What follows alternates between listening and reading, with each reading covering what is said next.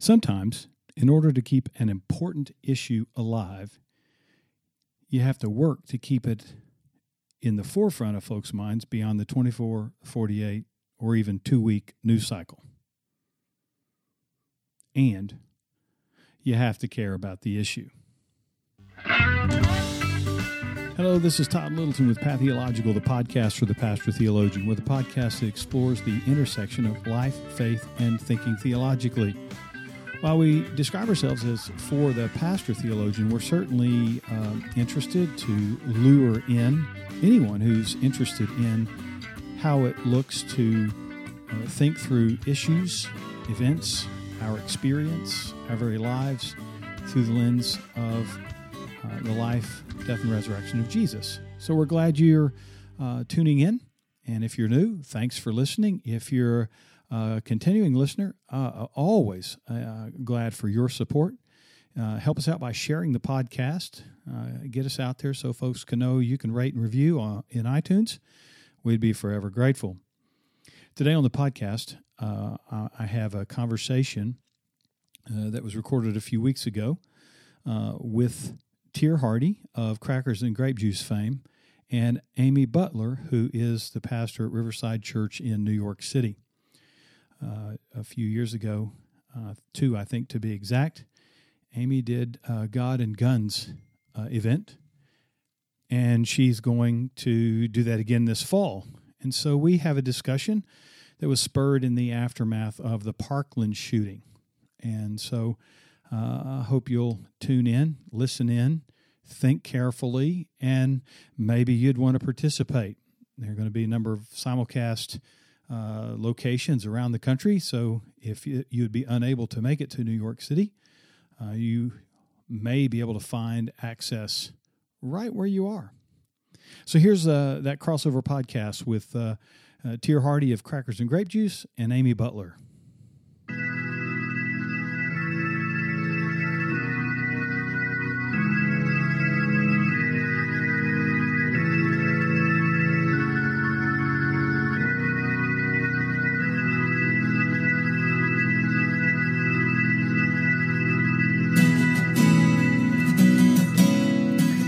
Friends, and welcome to Crackers and Grape Juice, the podcast where we talk about faith without using stained glass language. Each week on Crackers and Grape Juice, we bring you a conversation with a theologian, pastor, author, or other podcaster to help you talk about faith, your own faith, without using the stained glass language that often muddies the waters when we think about faith, religion, and what it means to be a people of God. This podcast is hosted, produced, and presented by three United Methodist pastors myself, Teer Hardy, the Reverend Jason Micheli, and the Reverend Taylor Mertens. If you want to find out more about the podcast, connect with us, the hosts, provide us with feedback, or even connect with a guest, head over to crackersandgrapejuice.com. There you'll find links to past episodes, future live events, and even links to subscribe to the podcast on a variety of different podcast platforms. While you're there, if you'd like to leave us a message on the SpeakPipe, we would love to hear from you and also include that in a future episode. Now, thanks for checking us out today. Sit back, relax, and enjoy this episode of Crackers and Grape Juice. Today's episode is a special one I'm Teer Hardy, and I am joined here with my friend Todd Littleton of the Pathological podcast for the Pastor Theologian. And we are joined by Amy Butler. Amy is the pastor of the Riverside Church in New York City, and she is also my dear friend. So, Amy, welcome to the podcast.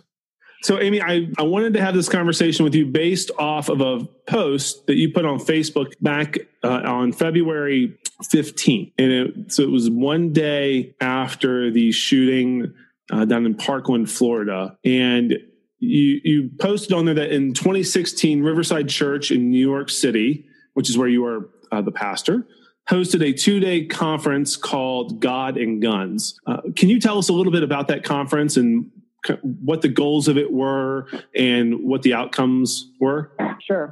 Uh, so this was right after the shooting at Mother Emanuel when we got this idea um, to convene a gathering of ministers, and we were targeting millennial ministers um, to to teach ministers how to talk about gun violence um, from a theological standpoint and, and how to address it in churches with the idea that if pastors can take this on as a matter of, of faith, that we can impact the larger a larger community because um, you know there are a lot of people who sit in the pews on Sundays who who own guns and I think all of us are feeling scared and uh, don't know what to do about this terrible plague that's going on in our country. And I really, I really feel like addressing gun violence is a theological issue, and it's important for us to talk about it. But a lot of us are scared, right? Because it's also a very political issue and emotional issue. And um, so we put together this two day training that included a showing of the movie Armor of Light, which is an amazing documentary about Lucy McBath and her the death of her son and sort of how how someone's mind gets changed about guns and gun violence. And then we had a whole day of uh, classes where we talked about like race and gun violence and preaching and teaching about gun violence and giving people resources and connections uh, to talk about this. And it was phenomenal. It was a wonderful experience, but we only had about 120 people there. And um, we were kind of disappointed. You know, we thought we would reach a bigger audience. And um, we know now some of the things we, we did wrong if we would ever do it again. And then after Parkland, I was like, you know what, we need to do this again. So we're going to try it again this fall. So what did you what did you learn? I mean, I I don't know that um, uh, I would say anything was done wrong in trying to get uh, pastors, clergy together to talk about uh, guns from a theological perspective. Um, so what, what, what's going to be what, what different? What are the things you learned in trying to reach a, a, a, wider audience? What are some things that you learned? Right. So we started out targeting millennial pastors and we quickly found that there there were both um, people from different generations who wanted to come and people from different faith traditions. So we had several Muslim participants, a lot of Jewish participants, and basically we we we kept it too narrow. And so this time it'll be open to anyone who wants to come, including lay people or people who are not religiously affiliated. So that was that was one mistake. Um, and then one thing that we did not do then, which we will do this time, is create some way for people to engage from a distance, like have several satellite locations where we're live streaming to reach a larger audience. Um, and so, in a way, I think 2016 was like our practice, and 2018 is going to be much bigger and more accessible. That's my hope. So, what was the you know your your your answer there, or your response that it's going to be a multi-site thing? Todd and I were trying to figure out how someone uh, could, could attend from from a distance. So I'm I'm excited to hear that because that means I don't have to trek up possibly uh, to New York City as as, as so I'd like to do thing, that. You know, but I mean, people are intimidated by the city. It's very expensive to come here, although we did everything we could to to make it more accessible. And and we will have a tremendous number of scholarships and even corporate partnerships that will make it a lot easier for people to make it up here. But you know, like a lot of people are like, I can't tell my church that I'm going to Riverside Church in New York to learn about gun violence because that's so liberal, mm. you know. And um, so we have been working hard to cultivate partnerships with churches and synagogues in places like Charlottesville and Dallas and Charlotte and Minneapolis. And for example, when we had the conversation with uh, DeRay McKesson and Brene Brown, we um, we live streamed it to several different locations. And so that's been our practice. And so we'll have the conference going on in different places. Um, so hopefully more accessible for people. Well, uh, uh, maybe, maybe, maybe may not have gotten this far uh, in the details, but um, will those will those um, stream sites be uh, built out as sort of regional locations uh, as opposed to uh, you know like at my church you know, hey, we went in on this, and so um, we're we're not really in a metro. We're close. Or or would it be such that you're looking for targeted um, like simulcast sites, if you will, um, to, to, promote? Right. So what, what I'm going to do actually today is put on social media uh, a link to a form, so I can sort of we can sort of begin to get a sense of how many congregations and um, communities are interested in uh, doing this. And say, for example, if if you and the church down the street are both interested, we'll connect you. So you can do it together, right? Yeah. Um, but uh, we're excited for this to happen in as many places as possible. Amy, I, I want to ask how, how, what can we do to help people navigate the tension between wanting to uh, begin to speak out uh, and work uh, towards uh, greater safety when it comes to to firearms and weapons versus the I can't say this to my congregation because I'll lose my job and my health care. How, how do we navigate that that tension? Like I was at a, a progressive youth ministry conference last year, and there were multiple people there who said, "I cannot tell my church that I'm here. I'm on vacation this week because if if they find out that I'm here, I'm gone." How do we begin to work the tension and depolarize this issue within the church? Right. So, and before I say this, let me just say that I know that I I am sitting in a place of privilege when it comes to this because I can say anything I want from my pulpit. Um, but I think we have to be honest with each other about the fact that in this moment in our life as religious leaders, um, we're going to have to ask ourselves some hard questions about what we're willing to give up to proclaim what we need to proclaim. I think you know, I sit across the street from Union Theological Seminary, and the Sunday after Donald Trump was elected, all I could think about was um, Dietrich Bonhoeffer and how he he was a professor right across the street, and you know he despised Riverside because he thought it was full of you know white tepid liberals who weren't doing anything about what was going on in Europe and um, and so he went down the street to Abyssinian. Uh, you guys probably know his story, but I think all the time about like what is this going to cost us? We, we need to we need to be honest with each other that if we're really going to do what we're called to do, we need to be ready to to lose to lose some things.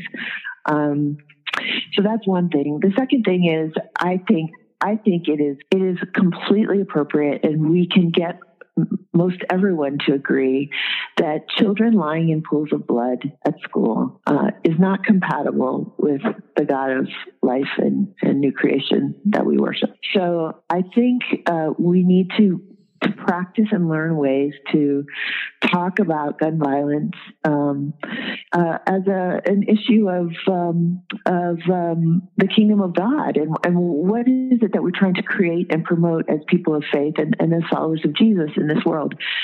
And the other thing I would say is um, everybody connects to a story, and as pastors, we have a, a special opportunity to tell the stories of people like Lucy McBath, to invite them into our congregations, and um, to to personalize these issues in ways that that people can engage.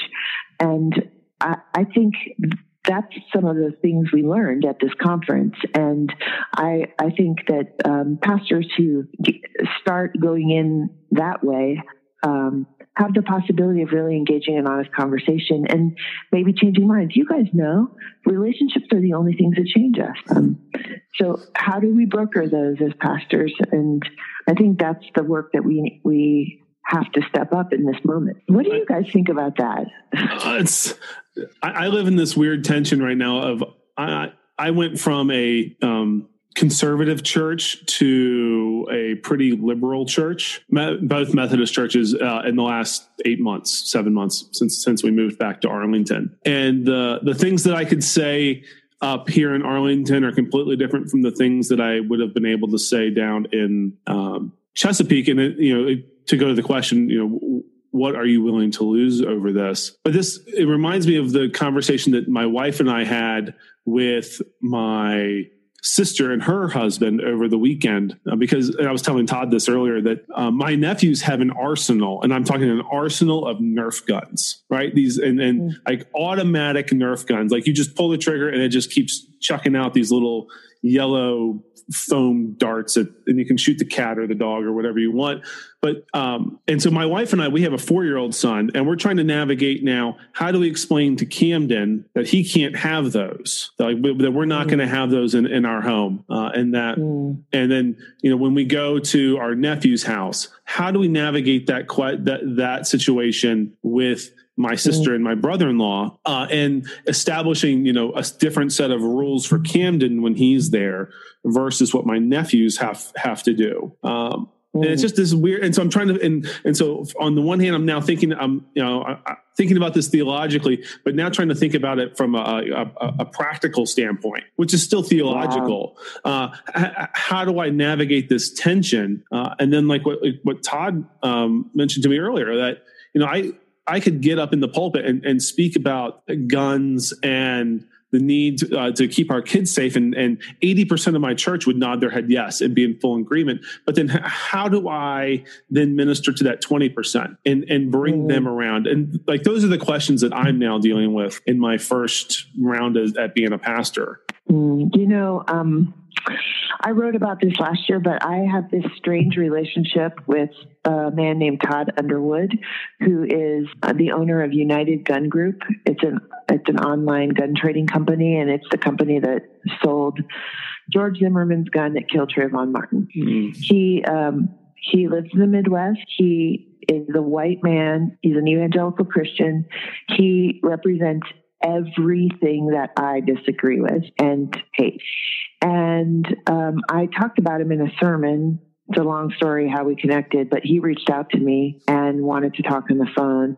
And he's actually a really nice guy, which really pisses me off, I have to say. and, um, you know, he and I have stayed in relationship, even though I'm furious at him all the time and he is at me, and um, have been able to, to say things like, um, Todd, take that down from social media. It's hurtful. And he'll say, thanks for pointing that out. Or, um, you know, right after Parkland, he p- posted on my Twitter, I guess you're going to politicize this. And all I could say was, Todd, I feel like we can all do better. Mm. And he, he agreed with that. And so maybe, maybe just even getting there is somewhere, right? Yeah. I, I think, I think that, um, if we're going to uh, bring in that, that this is a subject that ought to be run through a theological grid. This isn't like the first time we've been at a controversial place. Uh, it, it's not as though we don't have a, a, history of subjects that have come up and have been um, fraught with emotion, um, uh,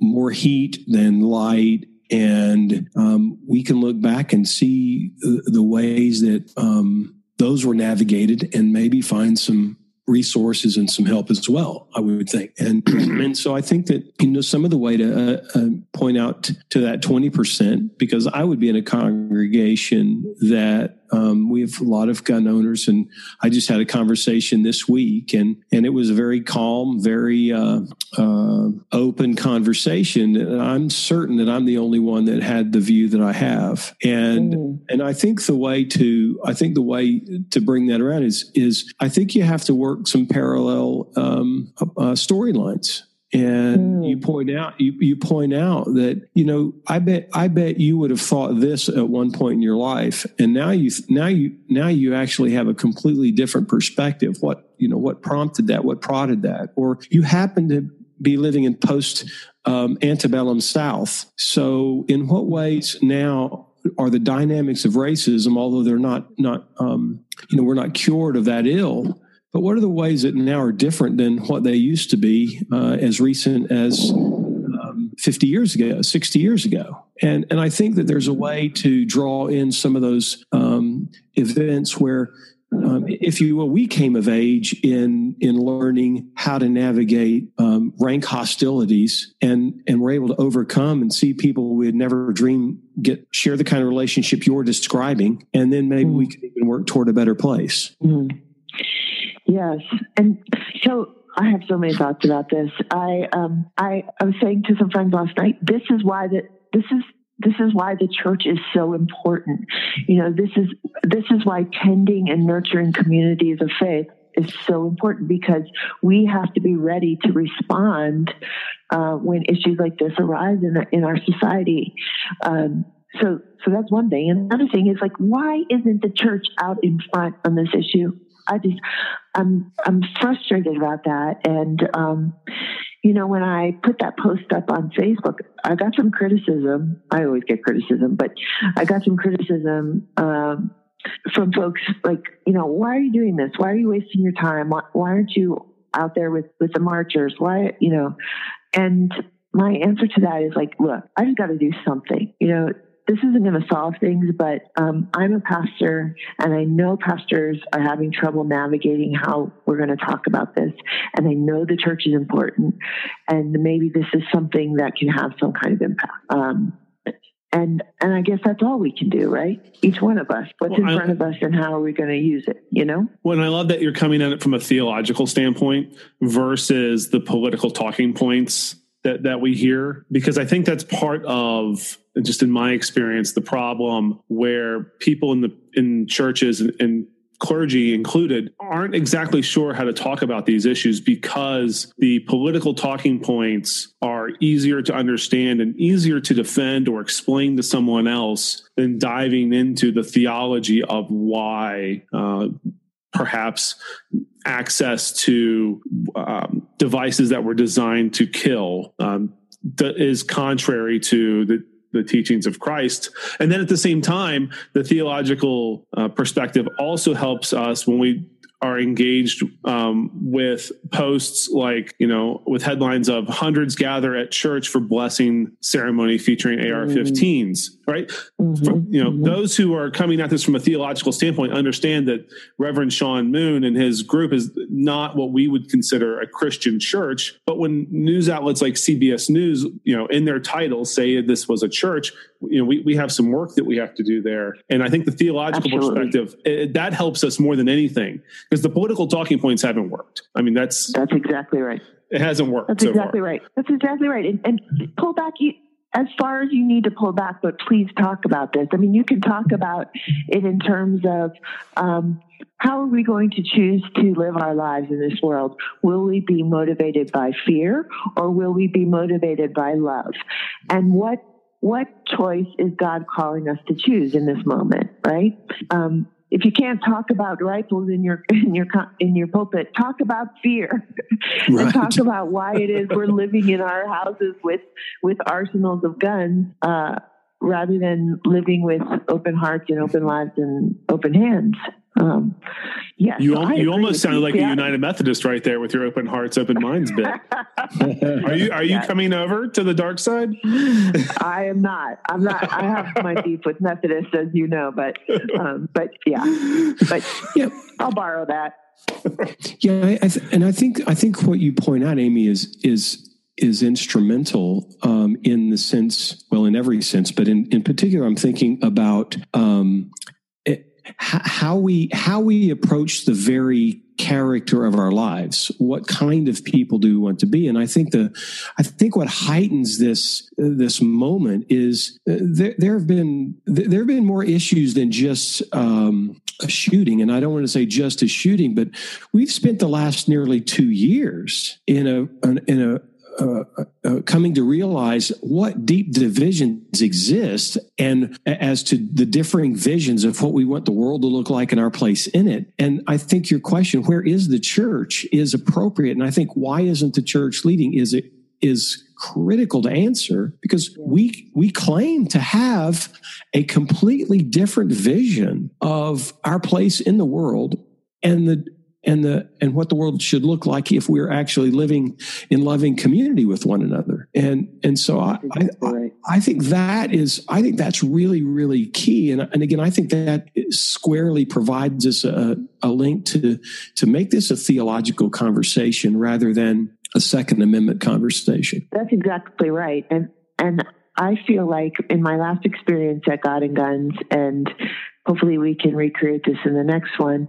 Um, the skills that we're picking up um, when we're navigating how we talk about gun violence from a theological standpoint are also applicable to talking about other issues like immigration yes. or uh, you know, like other uh, hot point issues that we better be addressing from our pulpits in this moment. I, I can, yeah, absolutely. And, and I think, and I, and I think again, when you describe nurturing community, that really emphasizes the relational to the point that uh, not only can you have experiences where you have connected with a, a, polar opposite in the Midwest. We've got to navigate those polar opposites in our congregation. And uh, that's exactly right. And and where in society today do we have these messy middle places?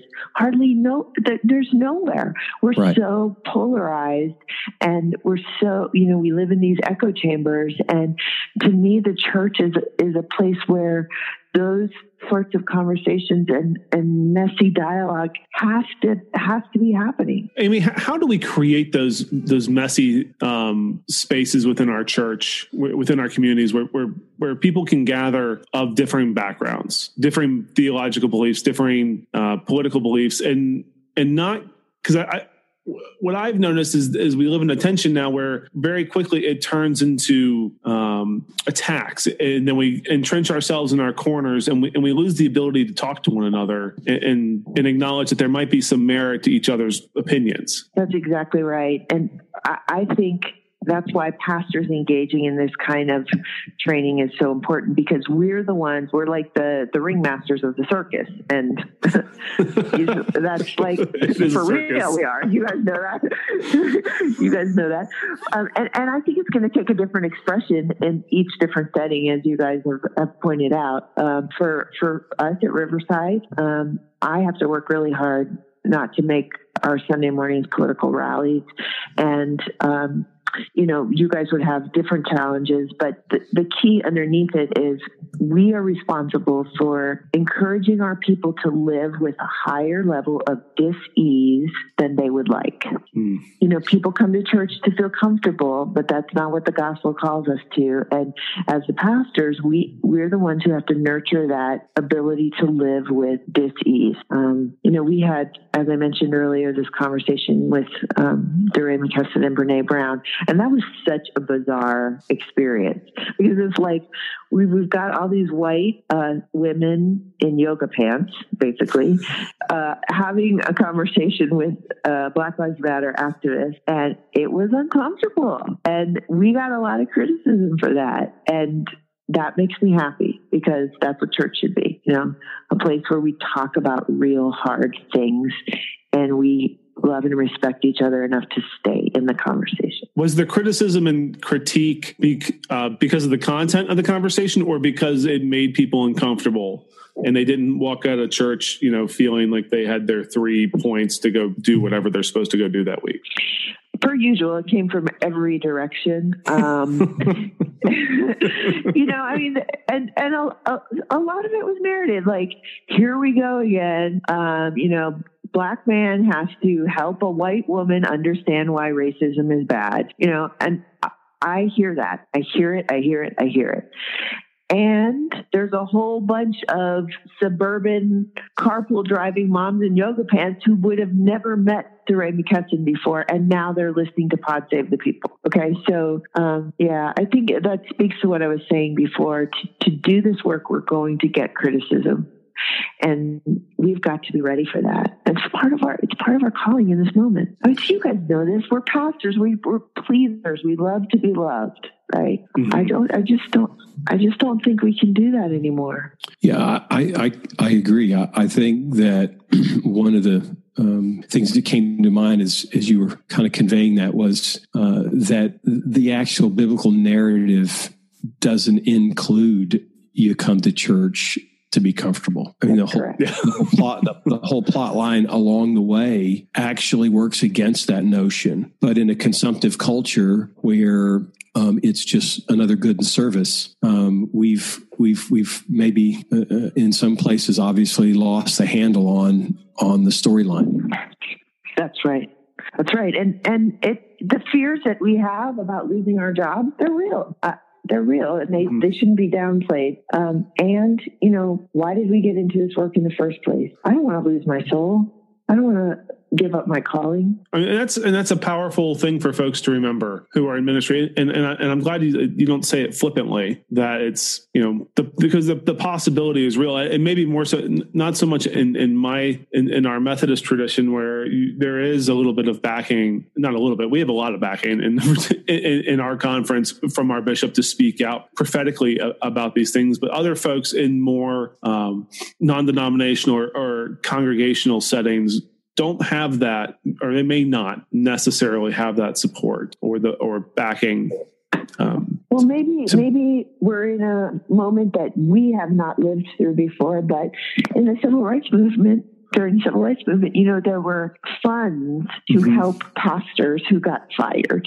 Mm-hmm you know, I mean, maybe we're back in that moment again. I don't know. I mean, I, am there's certainly a lot that we can learn from that moment because I don't think, and maybe this is part of the the problem with what's taken so long for us to see action on this is that we.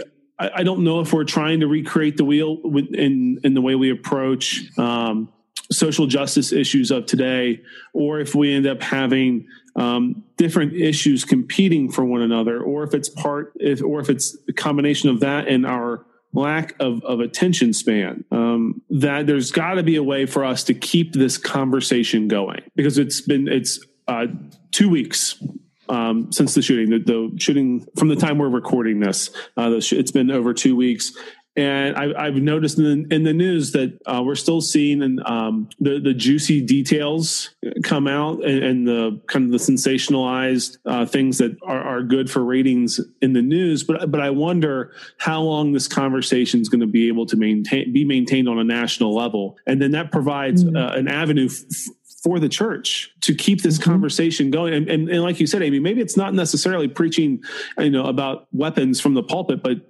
talking about fear, talking about what scares us and, and, and why we feel the need to have, you know, more weapons in our basement than, you know, the sheriff's department does. Uh, and, and, right. And, how and how did we get to this place? Um, both as right. a culture and then as individuals who are trying to uh, live out their lives, but then have this fear in the, in the back of their head. And and at the same time, the community makes it possible for someone like me to understand that mindset of someone else. That's right. That's right. And I, um, you know, I think what we tried to do at God and Guns last time, and we'll try again, is to help pastors um, take a look, take a hard look at their preaching and teaching, and make sure that whenever we're in the pulpit or in front of our people, we're creating a narrative, um, creating a narrative framework that will allow us to talk about whatever issues are facing us in that moment. Because it's it's terrible. It's terrible to um, go into church on Sunday and have just lived through this this horrible national news event, whatever it is, and for it never to be mentioned. You know, we have to, we have to c- create a theological framework and a theological conversation that is going to um, um, invite conversation about what's going on in the outside world. If we don't, what, what are we doing? What are we doing, really?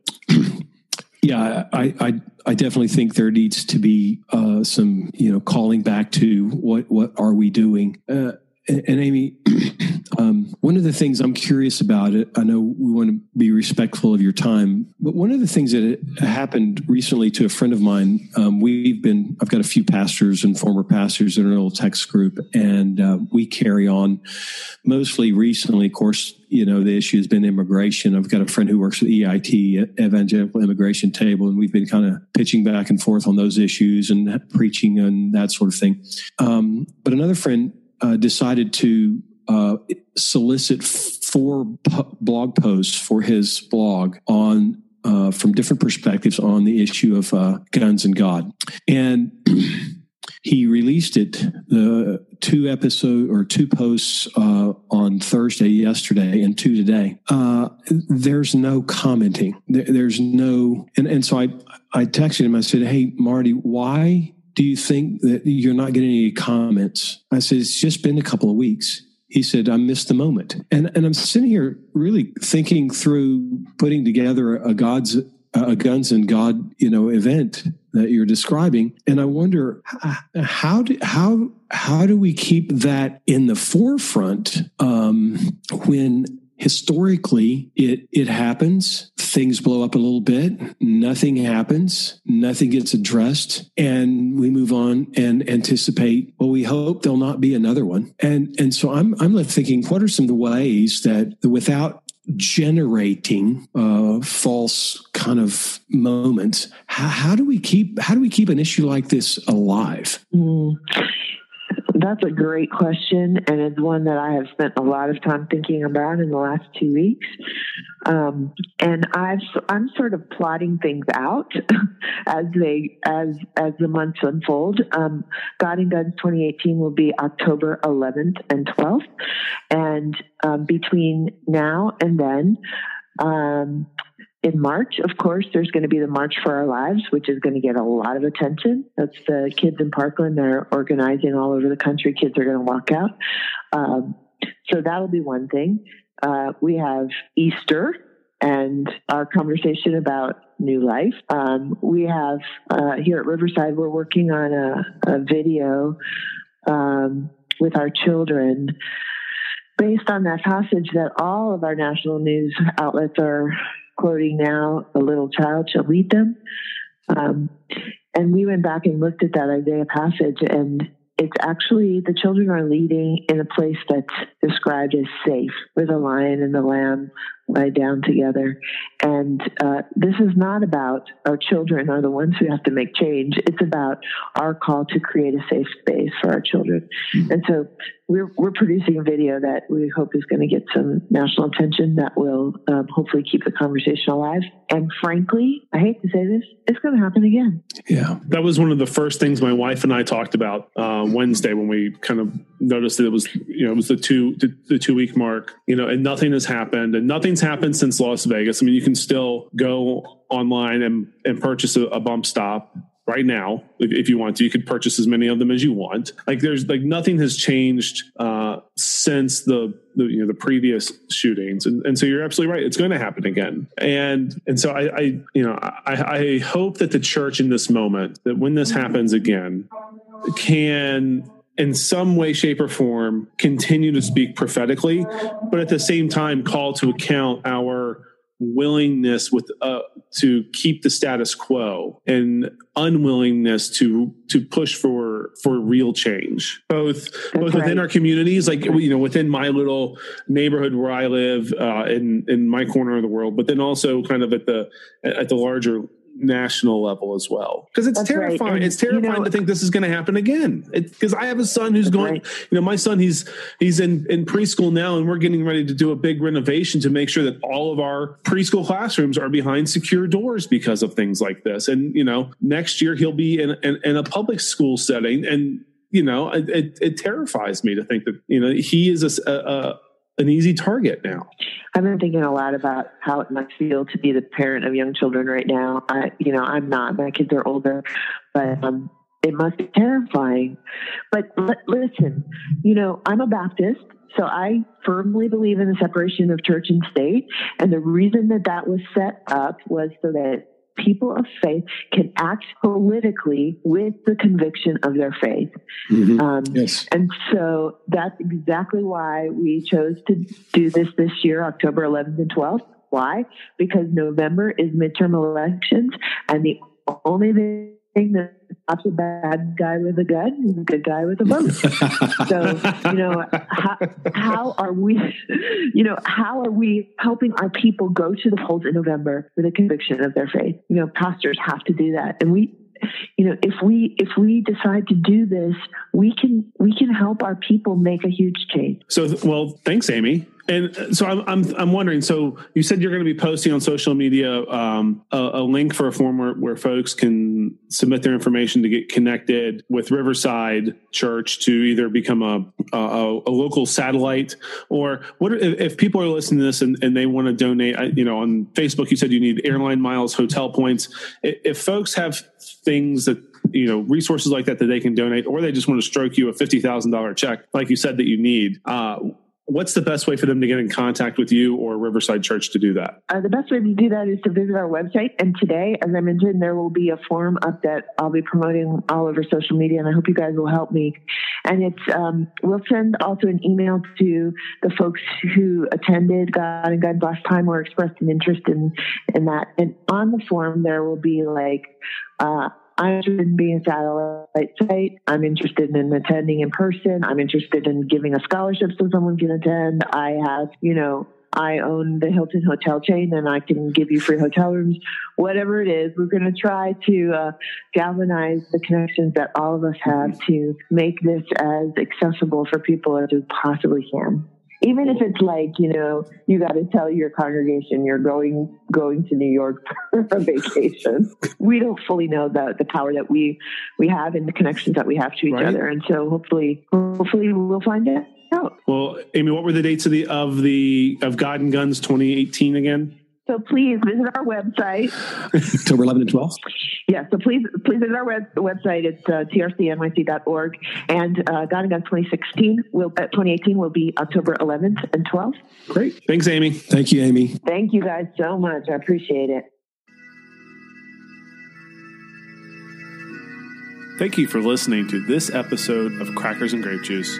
If you'd like to know more about the podcast, connect with your hosts, or follow up with a guest, or just leave us a message on the SpeakPipe, head over to crackersandgrapejuice.com. Again, we appreciate you listening. We hope you'll head over to iTunes and subscribe or leave us a review there. When you do that, it helps others find the podcast.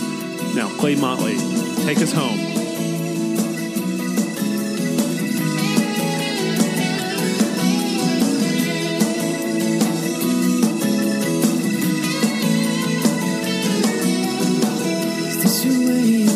Time? Have you found God or just lost your mind? You prefer the straight up path so much so that you lost your. As always, thanks for listening. It's been a little bit uh, harried around here, and since I'm the uh, both the producer, editor, and interviewer, uh, I've got a little bit of a backlog. Uh, in fact, I've got a great conversation with Bill Borer. I interviewed Carlton Pearson and tomorrow I interview my friend Alan Cross on his reflections on the recent MLK 50 event uh, sponsored by Together for the Gospel or the Gospel Coalition, I think, and the Ethics and Religious Liberty Commission of the Southern Baptist Convention. So those are all some things to look forward to, and so uh, hopefully I can I can get those out uh, before uh, heading out to a, uh, a conference at the end of the month where hopefully I might uh, actually gather uh, another interview or two along the way. So, as always, thanks for listening. Share the podcast, and we look forward to you listening in on the next episode of Pathological, the podcast for the pastor theologian. Peace.